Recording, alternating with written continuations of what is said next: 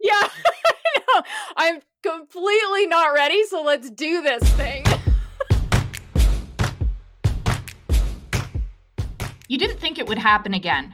You didn't think you'd ever feel this way again. But here you are, in love. What a great feeling. You'd almost forgotten how good it feels. You spend all kinds of time together, you make plans, you discuss everything under the stars.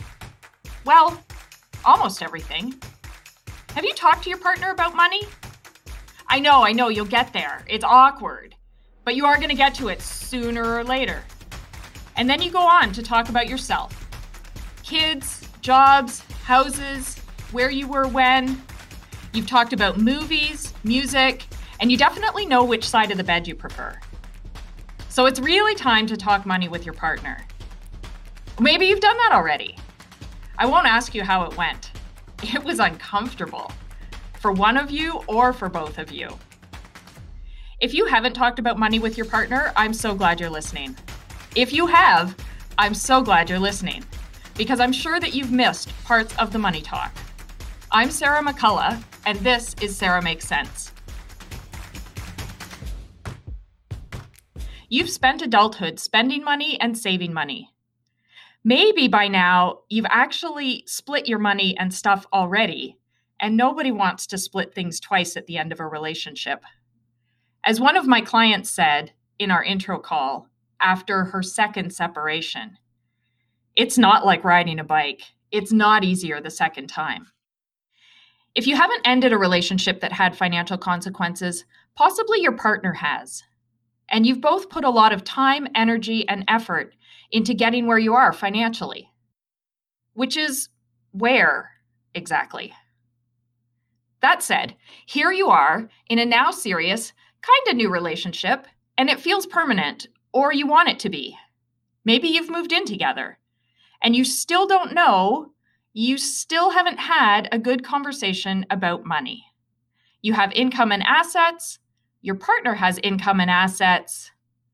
Yours are, well, and your partners are, well, in this episode of Sarah Makes Sense, how do you have a meaningful conversation about money when you're in a relationship with a new partner and you're older than 45?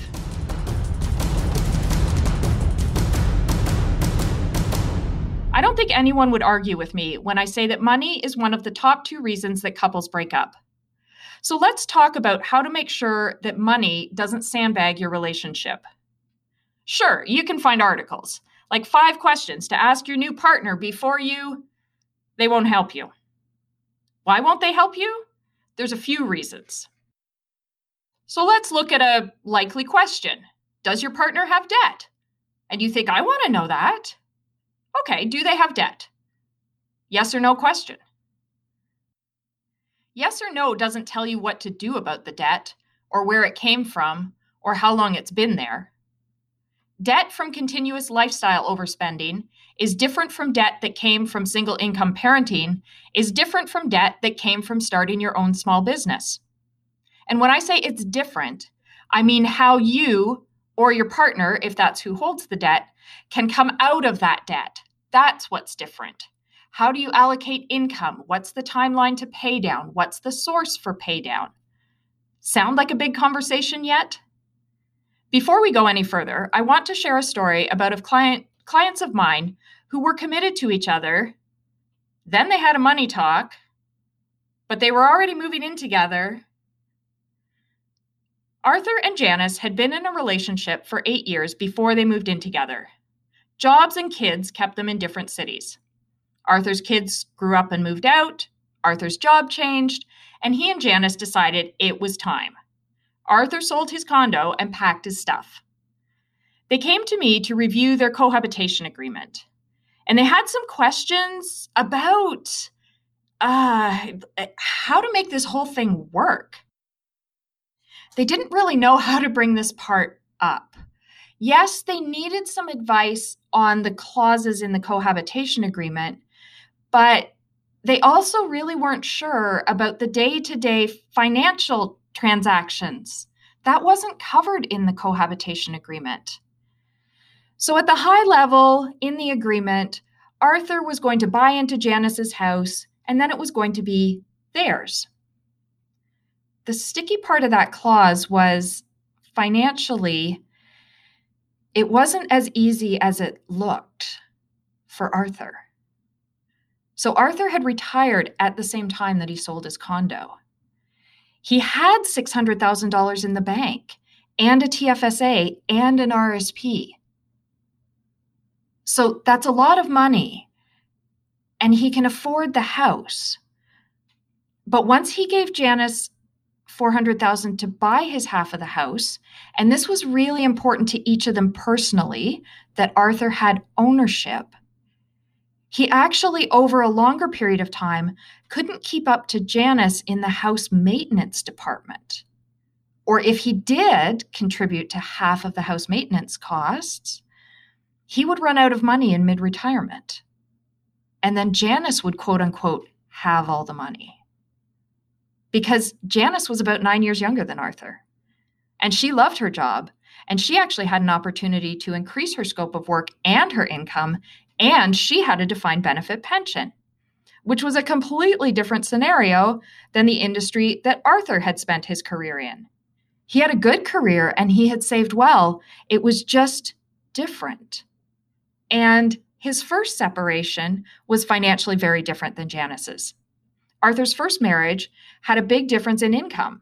Arthur was the higher income earner, and so he paid support for a number of years. In Janice's first marriage, she and her first husband were financially equal. The only support payments were related to their children who were living with Janice. So, here they were. The goal was to treat each other equally and to be partners, but financially, they weren't equal in that they weren't the same. So, how do they navigate that? So, first of all, you need to know that that's what's happening.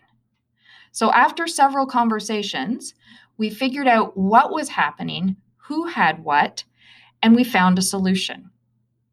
I did propose a few plans. Once I had worked through an initial plan and showed it to both Arthur and Janice, they were able to say what they did and didn't like about it. So sometimes they didn't like the same thing about a scenario, sometimes they didn't like different things. The important part was they now know what Arthur's assets can do and what Janice's income and assets can do. And they agreed on how they were going to manage that. So when we can reduce surprises, often we're going to reduce resentment and we're going to increase the chance that the relationship stays together. And if they get off track in the future, they know. They know because they've worked through their plan ahead of time. You can't know that you're off track if you don't know what your track is. So, in that short synopsis of Arthur and Janice, please know that these were hard conversations. Janice started one meeting by saying, Sarah, we talked about not continuing with the cohabitation agreement. It was really hard to come here today. We've been arguing. Yes, this is hard. As a society, we aren't comfortable talking about money. In, in this case specifically, we also attach importance to careers. And Arthur didn't have one anymore. He moved to a new city. Janice was used to running her own house. We talked about all of that in meetings. We also talked about what they loved about finally living together. Remember, they had been a couple for eight years. What Arthur loved about not being tied to a career. What Janice loved about having a partner who made dinner. There's joy and friction. Joy in having had these conversations about finances and not worrying separately anymore. Joy in being clear about what decisions mattered financially and what didn't.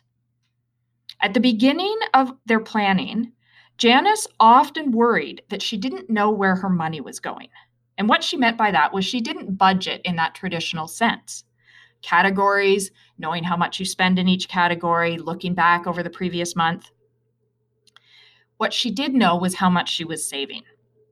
And in her situation, I actually didn't need to know how or on what she was spending.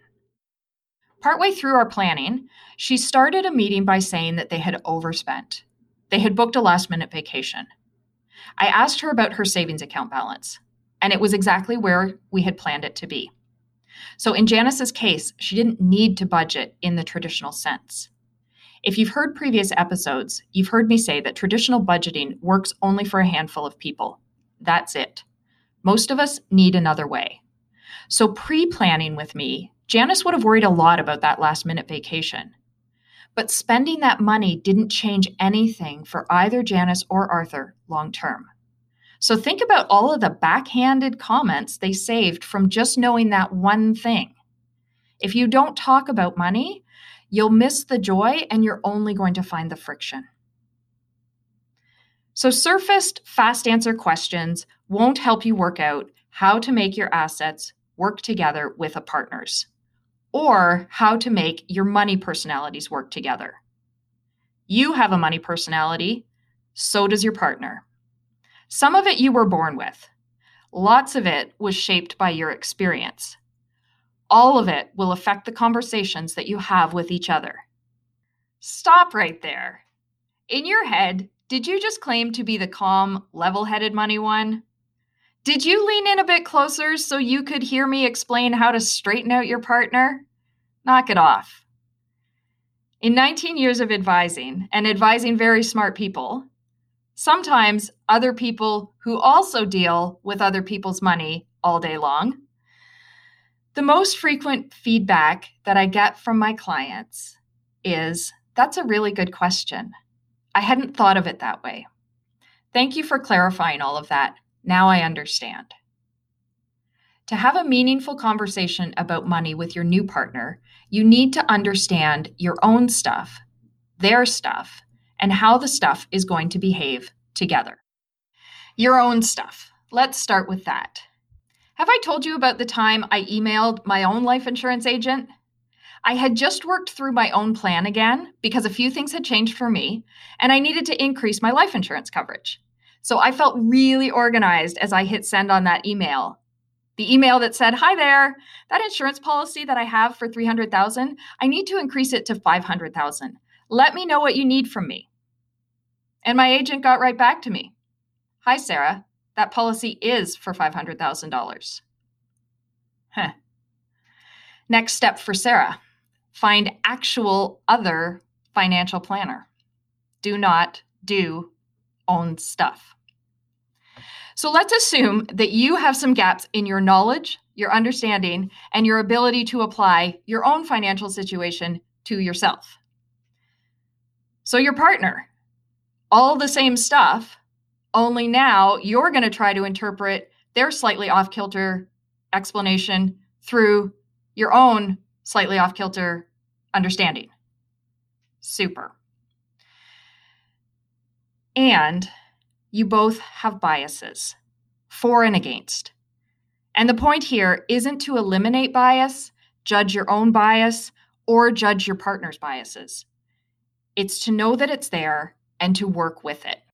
For example, successful business owners. Successful business owners are mild to extreme adrenaline junkies. You have to be to be self employed. The good news is that trait generally positively contributes to a successful business. Bad news.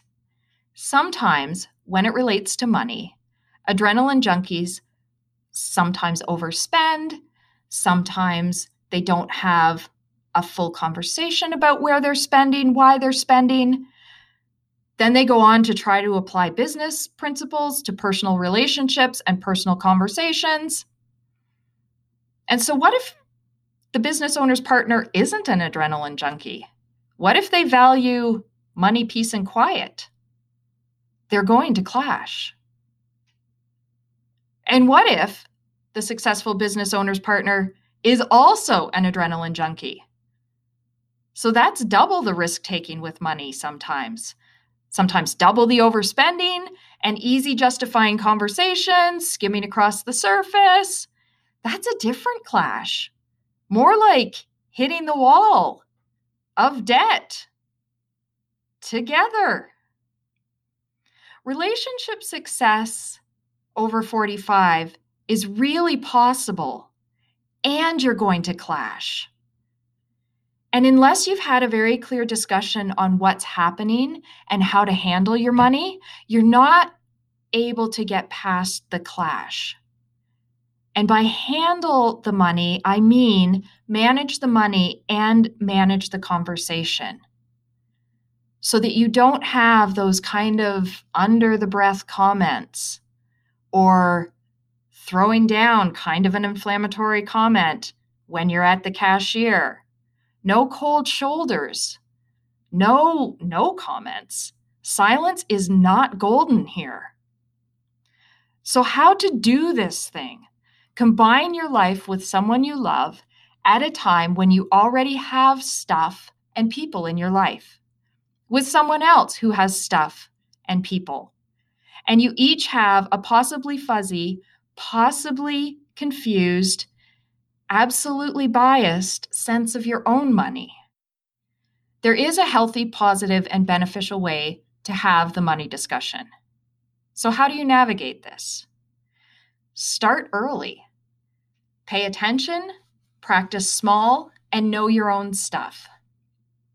As you're getting to know someone, you notice lots of things about them how they take their coffee, when they drink their coffee, favorite books, restaurants, movies.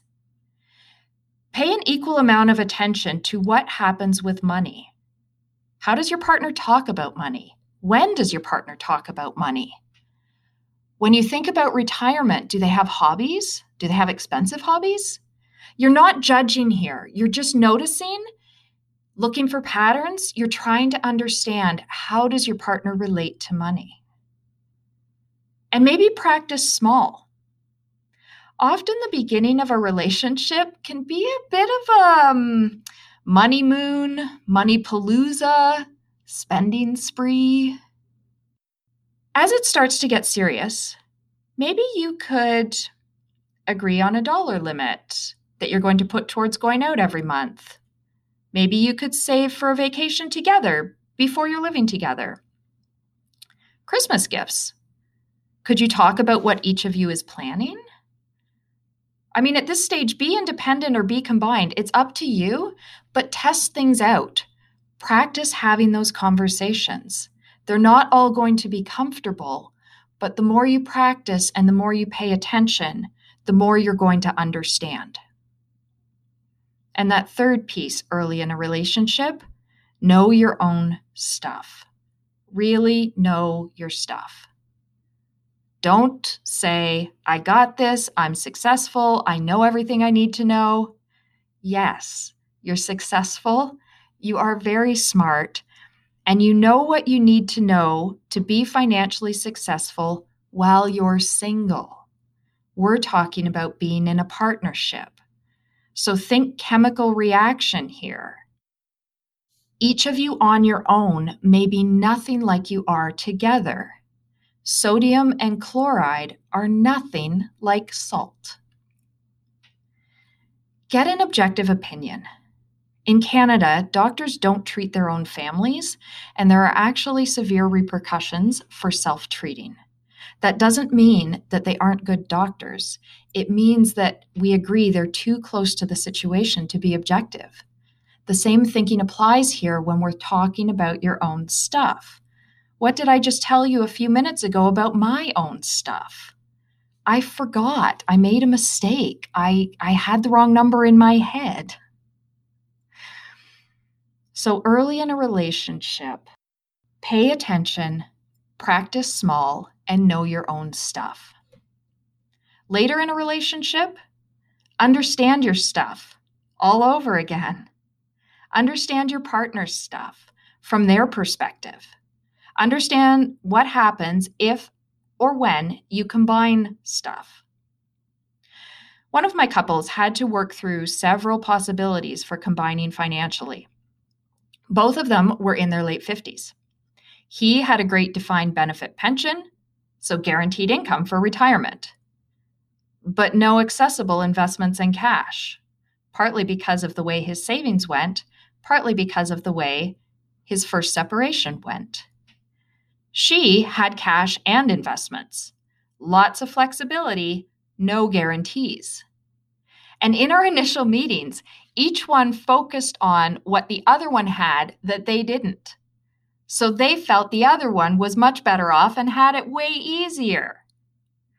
So, how to combine what they each had in a way that met their goals for themselves, for each other, the goals for their adult children that they actually didn't share, and long term protection for each other. Again, there were some hard conversations, and there were some really amazing conversations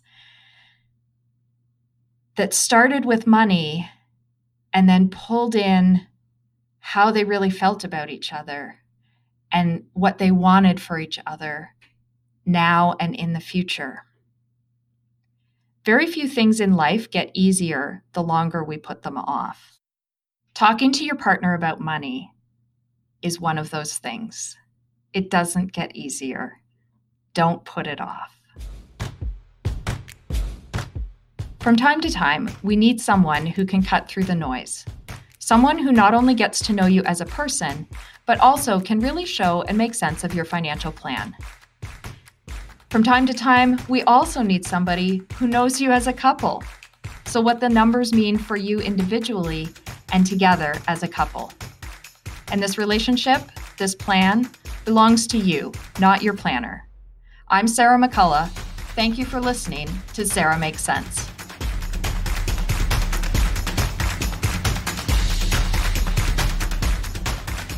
The information in this podcast is intended for general information and illustrative purposes. For advice relevant to your specific situation, meet with a qualified financial planner, lawyer, or accountant before making any changes to your situation. Sarah's designations and licensing include Certified Financial Planner, Registered Financial Planner, Certified Divorce Financial Analyst, and holding an insurance license.